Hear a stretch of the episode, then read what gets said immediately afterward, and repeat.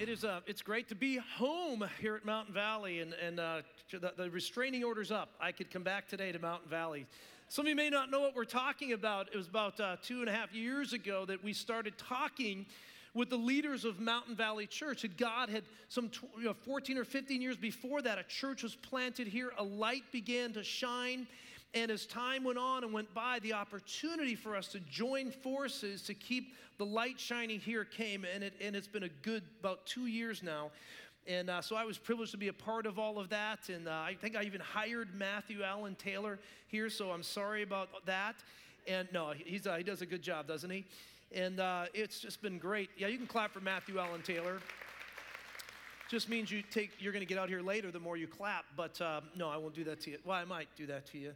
But uh, it, is, it is great. And steve said hey wouldn't it be great for you to come back and we can do the series on postcards? Why don't you do third john? I got all excited i said i love first john.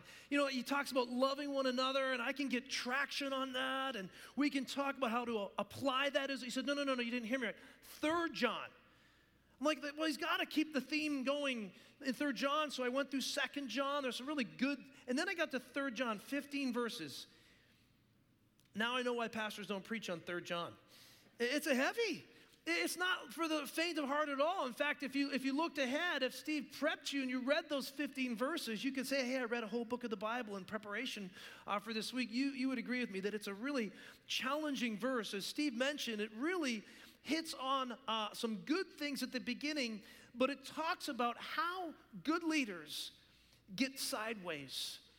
And, and, I want you to think about how many of you have ever known a leader that that's happened to? You know, I think all of us. You know, you say, well, yeah, I know Mountain Valley, I know Scottsdale Bible Church, everything. We all know at some point in our life how a good leader goes bad, and we've all been impacted that. How many of you have seen an experienced and a seemingly good leader, one that you would have never guessed go bad.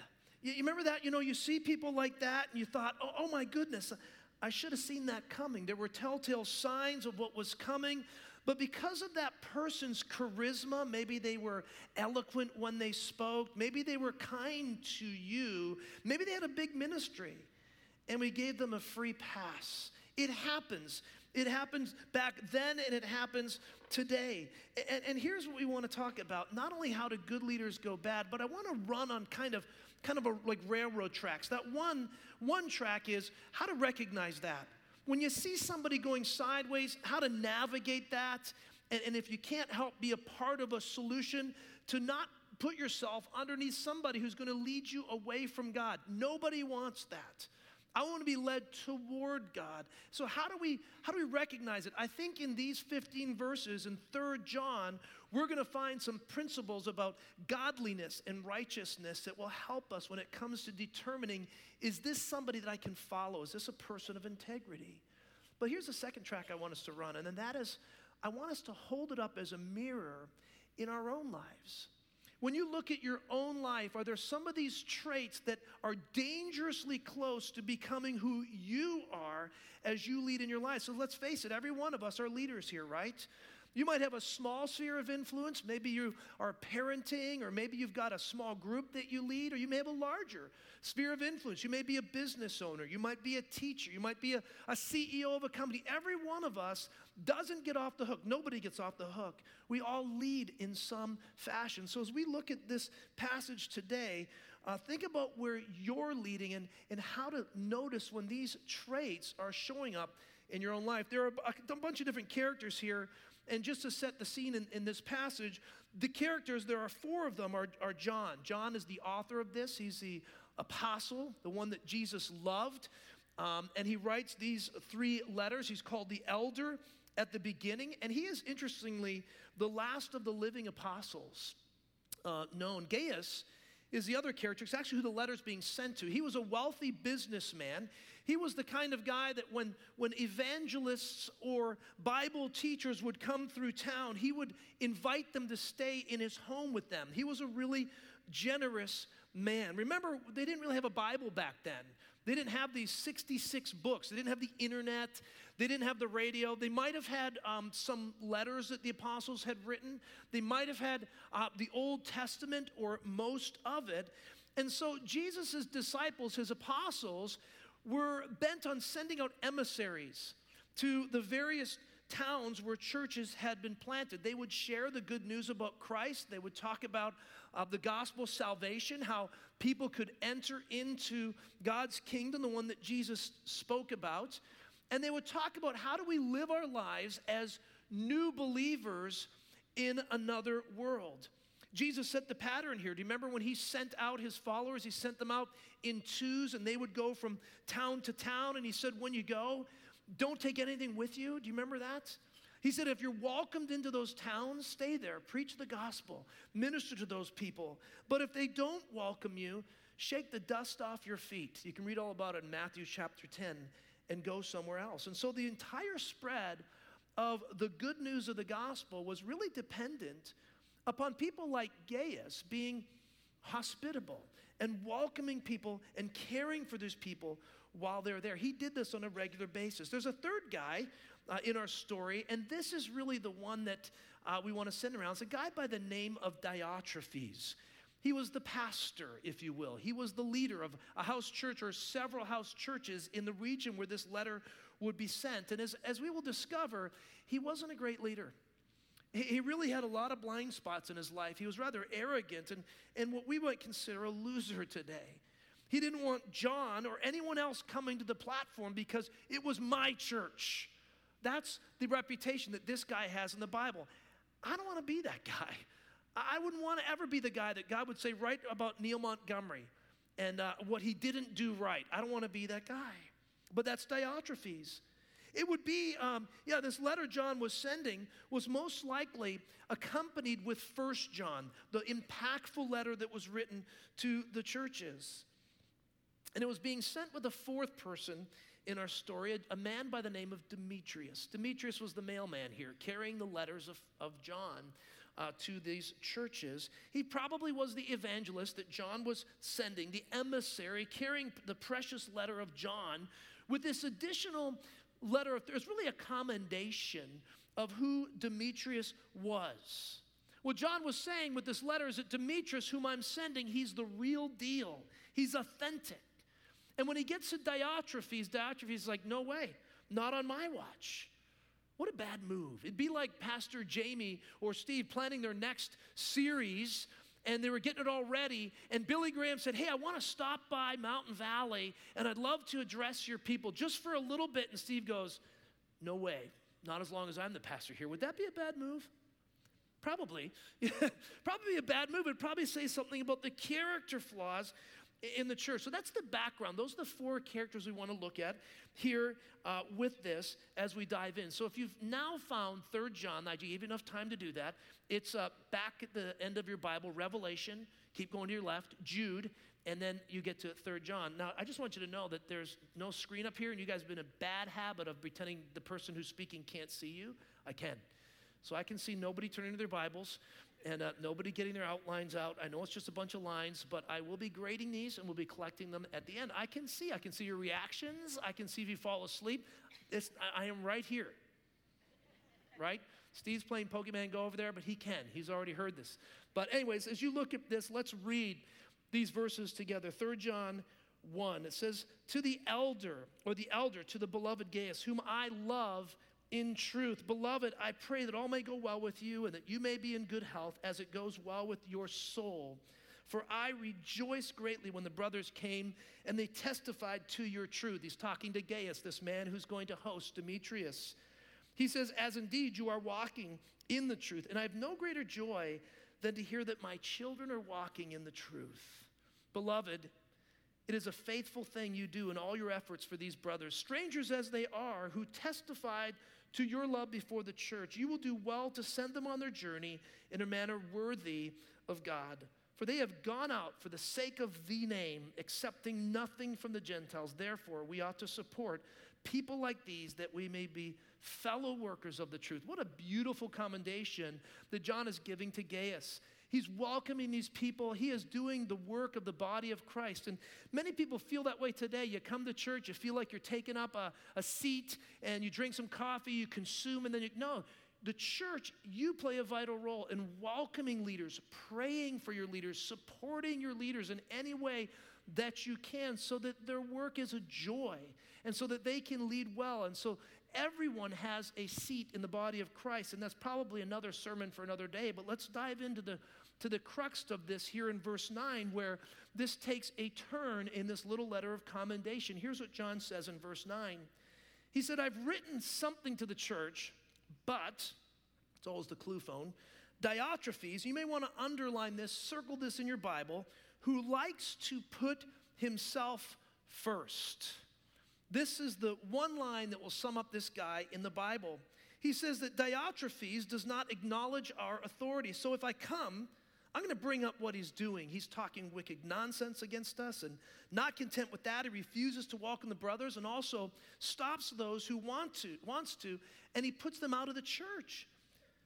Beloved Gaius, do not imitate evil, but imitate good. Whatever is good is from God. Whatever does evil has not seen God.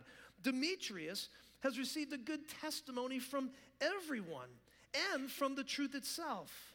And we also add our testimony, and you know that our testimony, Gaius, is true. And he closes out his letter I had much to write to you, but I'd rather not write with pen and ink. I hope to see you soon, and we will talk face to face. Peace be to you. The friends greet you. Greet the friends, each by name. 15 verses, a, a postcard uh, of a book here as one of our 66 books in the Bible, basically saying Demetrius is a good guy, and Diotrephes won't let his ministry take place. And so, in this letter, I think we find some incredible insights about the character of leadership. As much of a downer as it might seem, I think we can walk away here with what, what God wants to build into each of our lives so that we can effectively be about His work in our realms of influence. And that's important as you come to church that you understand that this is not the job of a pastor to come up here and be a talking head for 35 minutes and then we go home and apply for. No, God wants you to be in Christ for the world. And sometimes we get that backwards. We think we're in the world for Christ. But as you abide in Him, you're going to realize that God has created you for one purpose, and it's His purpose, not yours. And the sooner you can get there, the better off you're going to be as His leader, as His worker in the harvest field. And that's what we can learn from this book to be about God's work. And so, as we look at how good leaders go bad and what to watch for, I want to step back just for a moment and I want to state what should be obvious but oftentimes we miss. And that is in, in a church like Scottsdale Bible Church, uh, we have a large platform. We have 14 different services going on all throughout the weekends. It's a fairly large church. It would fit under the definition of probably mega church. And, and it's very easy in our country for us to look at the large campuses that we have, the multi sites that we have, and to begin to think, oh, God must be blessing that church. They got 28 pastors on their staff. They've got all those incredible ministries that Steve spoke about. It, it, must be a sign of God's approval. Because we all have this tendency to look at what's going on with the outward things and, and determine that if that's happening, God must be approving. Especially, you ever see a speaker who's an author? Aren't they cool? They usually come to your church and they're selling their books in the lobby, right? But we think they must be validated. They're not, or they're, or better yet, they, they have a doctorate. They have their I'm Dr. Montgomery. Or they, or they have a radio program, even better. Or if you see somebody with their name, Steve Erickson Ministries.com. You know, you sort of feel like, oh, God must be approving all the things that they, they do. They must be God's blessing. But maybe that's true. But I want to give you a, a warning here. Maybe it's not. You see, in, in, Matthew chapter 7, Jesus gave us uh, the litmus test of how to tell if somebody was truly a teacher from God and if somebody was a false prophet from God. Do you remember what he said? He said, You'll know them by their fruits. And it's not the kind of fruit, but he didn't mean you know, people that have this eloquence or they can pull a crowd together, the books they're written. No, no, no. What Jesus meant by fruit was that they had character, that they were godly, people, marked by this filling with the Spirit. the Bible is full of stories of people who have incredible outward success and horrible character. Do you remember the story of Samson? I love that story. Samson was this strong guy. He could sort of tear down an entire army with the jaw of a donkey. He was incredible. He was a leader of the nation of Israel and outwardly incredible success. Whenever the enemies would come and attack Israel, he would single handedly tear them down. He was a hero on the outside, but inside he was a mess. You remember his problem? He had a sexual problem, he was deceitful. And yet, outwardly, he kept having success, but he kept messing around with his morality. And at the end of the story, Samson is nothing of the man that he once was. He loses all of his strength. His eyes are literally gouged out by the enemies, and it's a mess. Remember Balaam? A little obscure story in the Old Testament. He had a donkey. Remember what the donkey did? The donkey talked. And that's a good story to remind pastors that God can even speak through donkeys at times, and that should keep us humble alone. Or, or how about Judas? Do you remember Judas? He betrayed Jesus with a kiss. And we hold him up as the guy who must have been an awful inside mole. And yet, did you know Judas did miracles? You remember when Jesus was sending out his leaders two by twos to go from town to town? He gave them power the power of his spirit to do miracles, to cast out demons, to speak and to teach with authority. You know who was on that team? Judas was on that team, and yet he was a bad guy. You see, God can take a Samson, he can take a Judas, crooked sticks, and he can still draw a straight line because he's God. Like the song that Matt sung, he's a good, good God. That's important. He's good, and we are not. We are only made good because of him, justified by his Spirit. If you put your faith alone in Christ alone, God makes us right nothing that we do. And we've got to heed that. There are so many well known pastors, authors, radio voices, people who have large ministries, godly people full of integrity, doing a great job out there. But there are also a lot of leaders with the same kind of success who have character flaws. And yet people still follow them. It always amazes me why do people give people a free pass when their morality and their character comes out? I get grace. I love that. I want to be in the front of the line, giving people grace. But when somebody stays in a position and holds that power, sometimes we give them a free pass because of that eloquence, or maybe they were nice to me. And I'll tell you, it's a dangerous path to walk down. I don't want to name names. I think that's a bad deal. I hope when we leave here today, we have a sort of a filter that we're able to build so we can recognize this whenever we see it.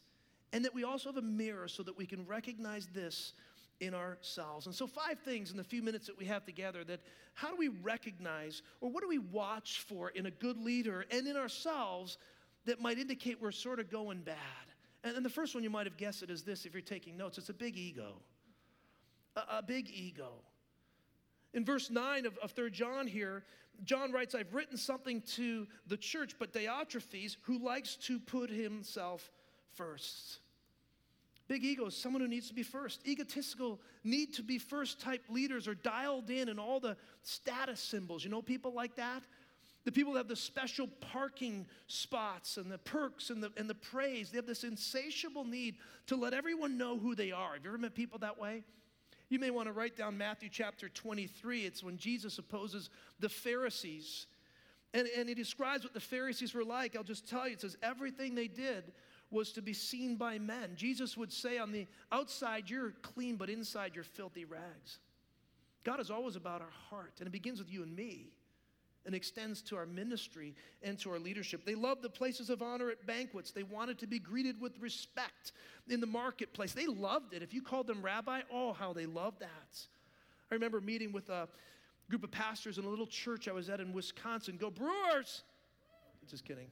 There's some people still here. I thought all the Canadians and the Northwesterners, Midwesterners left.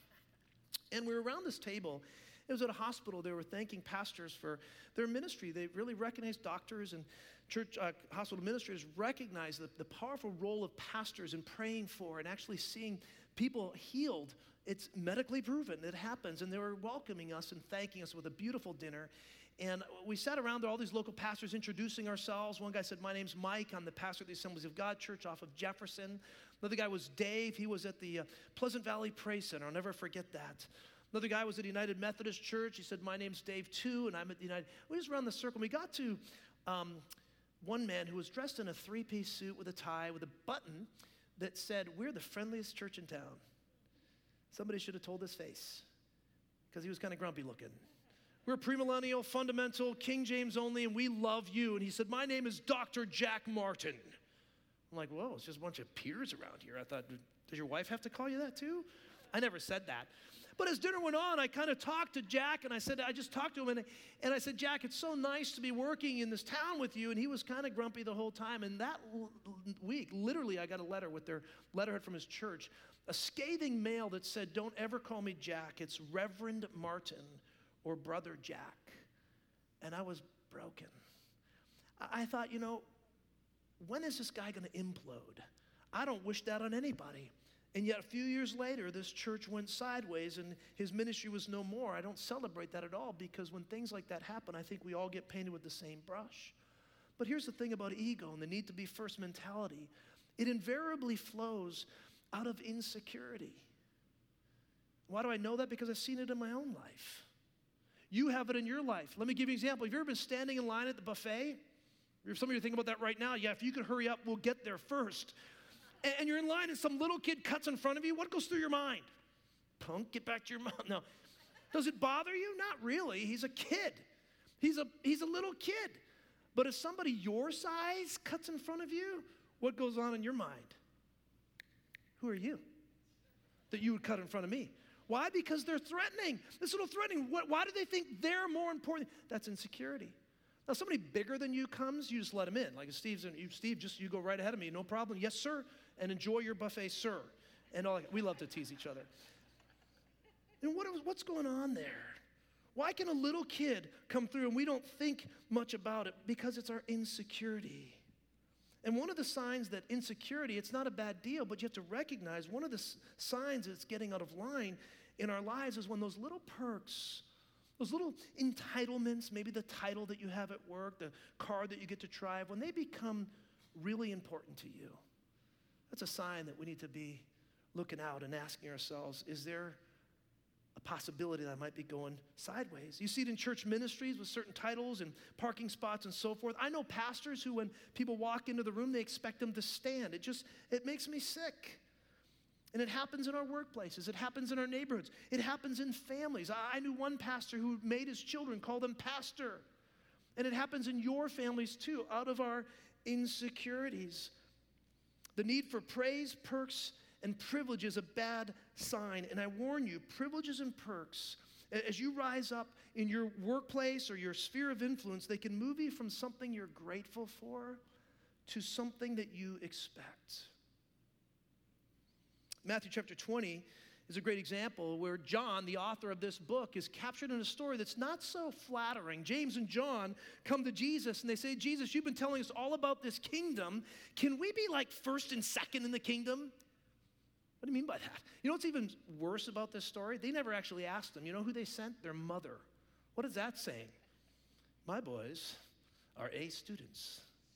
Can they be first and second in your kingdom? And it's interesting how Jesus replies. You know what he doesn't do? He doesn't shame them.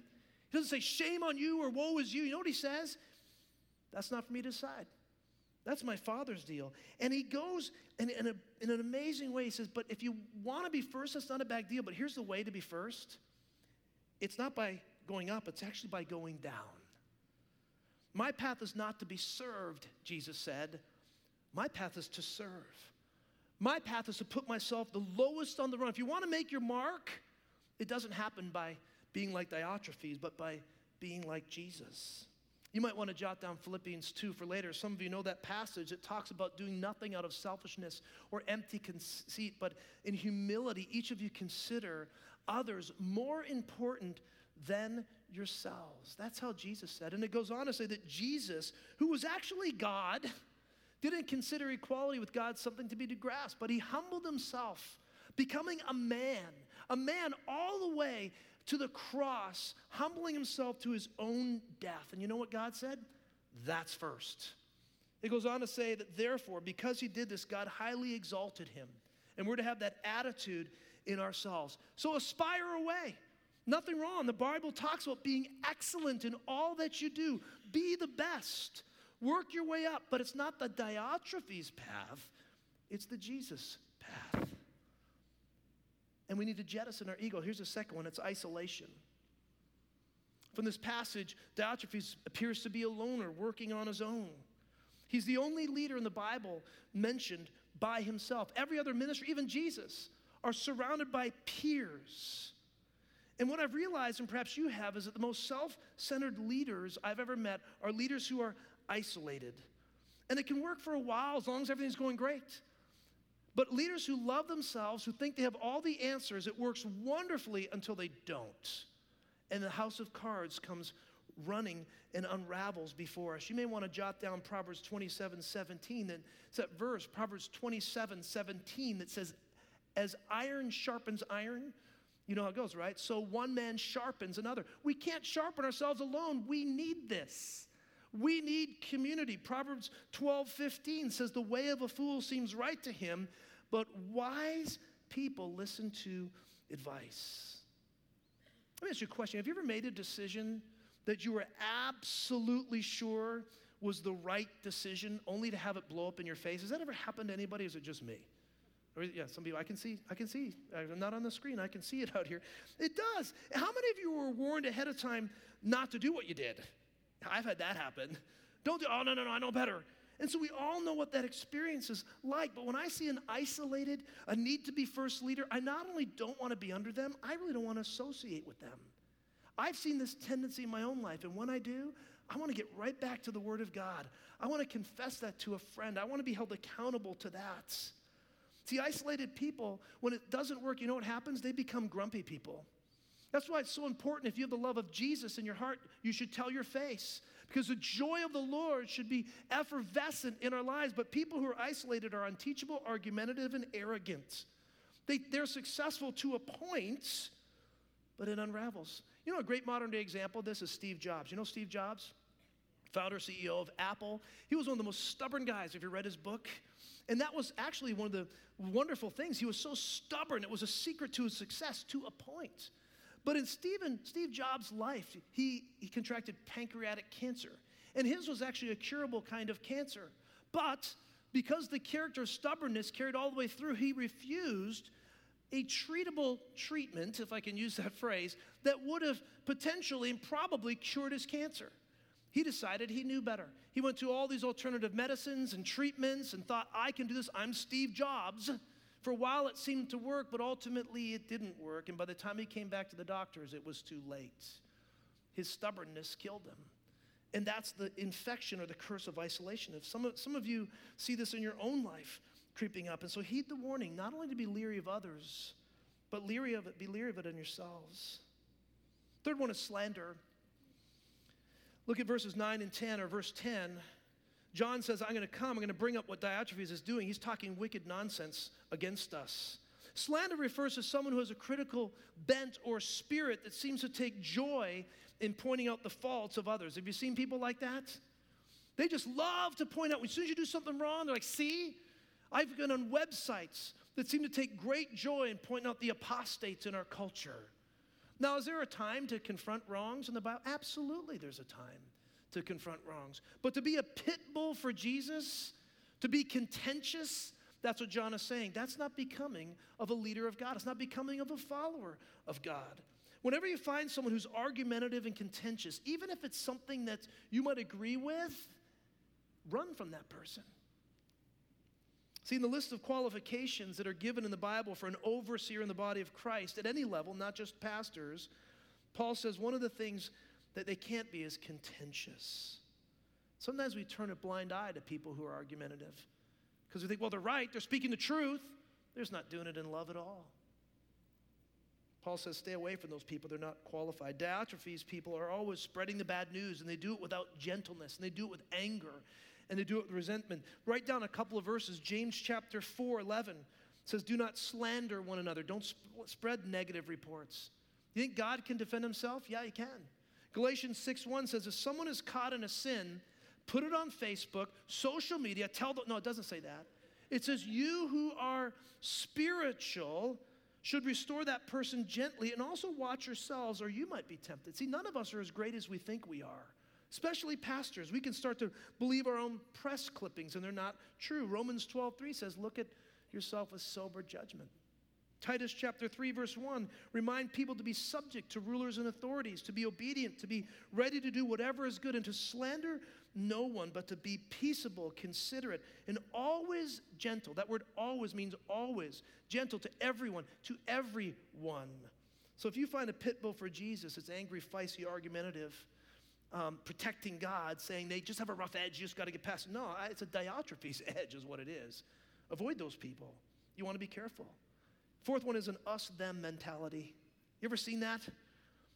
Diotrephes, when people were coming to him, he was looking for ways to exclude them from the work of God, exclude them from the kingdom. Yet the gospel talks about Jesus and his desires to include everyone into his kingdom. Look again at verses 9 and 10 uh, in this passage. He says this about Diotrephes, who likes to put himself first. He doesn't acknowledge our authority. That's an us them mentality. He says, If I come, verse 10, I'll bring up what he's doing, talking wicked nonsense against us. That's an us them mentality. And not content with that, he refuses to welcome the brothers. Us them mentality. He stops those who want to and puts them out of the church. Us them. Now, don't hear me wrong. Don't hear what I'm not saying. The Bible does say there are boundaries, there's biblical boundaries. 1 Corinthians 5 has a whole list uh, of different sins that if people commit them, they're to be removed from the church. But the goal, gently, is to restore them. But we don't tolerate it. There are doctrinal boundaries because everyone who just waves the flag of Jesus isn't teaching the same Jesus of the, the Bible. And the problem is that many of the us them issues we have are not based at all on clear black and white teachings of Scripture. When we get that us them mentality, it's usually when we go down to traditions. You ever notice that? Or my preferences in the Bible. I prefer this style uh, of music or whatever it be. Or speculations about things like the end times, right? I've got a whole timeline, I've got it all figured out. I know when Jesus is coming back. Do you? Then you're out of the church. You ever see people eschatology, line it up. No, you're, you're probably going to hell because you don't believe the same way we do. But it, that's people literally say that. Or spiritual gifts. If you don't have certain spiritual gifts, sorry, you're not welcome at this church. Or some churches are more concerned, some leaders, with what's in your fridge more than what's in your heart. And they have a whole list of questions. If you got one wrong, you were out. That's an us them personality. Again, Jesus didn't come to exclude people from the kingdom of God, his goal was to include people in the kingdom of God. You might want to jot down Philippians chapter 1. It's a passage that um, Paul talks about a church that has it in for him. And they're ministering out of envy and, and rivalry, it says in First uh, Philippians 1.15. And they do it out of selfish ambition. And they're trying to cause trouble. But it's interesting, Paul's reaction in verse 18. We would think, sue the church, pray down fire on them, get out of there. But look at how Paul reacts in verse 18. He says, What then? Only that in every way, whether in pretense or in truth, Christ is proclaimed, and in that I rejoice. That's an opposite of an us them mentality. That's trusting that God is bigger, allowing people to be wrong, staying the course as a faithful leader of integrity, and it works. And the last one is this it's an iron fist. What we saw in verse 10 is that Diotrephes stopped anyone who wanted to welcome any of these people in John's party, and he actually kicked them out of the church. You can't even be in here. And that, again, is fear based control. Have you seen that in leadership? Have you seen it in your own life? We lead out of fear, and so we react. And, and rather than just being right or being intelligent, you ever notice people get louder? Or they get more insistent, or they begin to put somebody down. That's fear based control, iron fist kinds of leadership. We need to run for that, from that. Vindictive and mean styles of leadership can show up in parenting, can show up in our management, it can show up in your coaching, and it can show up in church leadership. It's a Diotrephes infection, not a Jesus infection. You know, John spoke so passionately here in 3 John. It's kind of a downer of a message, but there is much in here for you and I. You know why John spoke with such passion? Remember, he was the John of James and John who wanted to be first. He wanted to be at Jesus' right hand, he wanted to be at Jesus' left hand. And Jesus said, That's not for me to decide. Do you remember? John was also called a, one of the sons of thunder. At one time, he said, Jesus, you want us to call down fire on these people who are doing things in your name and they're not part of our group? And Jesus, Jesus corrected and rebuked him on. Do you remember that? See, John was a Diotrephes. Why is this so important to me? Because you know what, in my own life, I was a Diotrephes. As a young pastor, when I was starting out in a small church. I was energetic. Oh, I could say things. I was, I was funny. This is not a funny passage, so I can't be funny, right? But there's, and, and I was winsome and I loved people. And you know what? Sometimes I loved what you thought of me more than what God thought of me. And for many years in ministry, what drove me was what people thought of me. And so I wanted to be winsome so that you liked me. And what I forgot was what God already thought of me. God said, when you put your faith and trust in me, I already declared you right. You already are someone that I love dearly. You're already justified. Why are you working so hard that it'll exhaust you? And I was getting exhausted. I really was. I spent uh, 12 years in a town that I loved, never wanting to go away. And one night I came home and my wife said, You haven't been home for 21 nights in a row. I was exhausted trying to get people to like me. I was exhausted trying to be right. And God gave us a, a really a life preserver in a church that called and said, Would you come and work with us? And never wanted to leave this church. I loved it, but what I loved was me. And what I loved was what people thought about me. Hardest thing I ever did was leaving that church, but the best thing I ever did was restore my relationship to God and wholeness and integrity, my marriage to my wife, and riding the ship to say, I can lead in a new way. Do you relate to that? Spent a year in therapy with a godly, godly man who works with pastors. Thank God for therapists who work with pastors. Steve needs it, God only knows, so badly. But you know what? I say that jokingly, but we do. And we're gracious for a church like you that allows us to be real people, genuine people, but don't ever let a leader in this church ever go sideways because now you have a filter that says it like it is. And more than anything, hold it up as a mirror in your own life so that you don't become the father, the husband, the coach, the leader, the light in a community that people look at and say, if Christianity is what they are, I never want to be a part of it. People should look at us and say, what are they doing differently? And want to be a part of and be sucked up into the, the, momentum of a great church. People filled with integrity, know how to put their egos to the side and let God be the big God that He is. Let's close in prayer and then let's go out to be that. Let me pray for you. Father, thank you for these wonderful words. Hard, hard hitting, tough things to say. I don't know whatever happened to, to Diotrephes. We never are told here in the Word of God. But I thank you, Lord, that we live in 2016, every one of us, that we have a role in your work. And I pray that you'd open our eyes to see that. Pray to help us, Lord, if we're just caught in sin or we're caught in uh, the, the place of just struggling with um, our identity.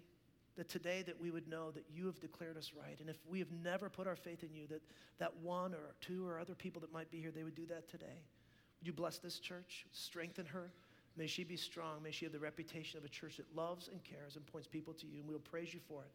In your son's name, amen.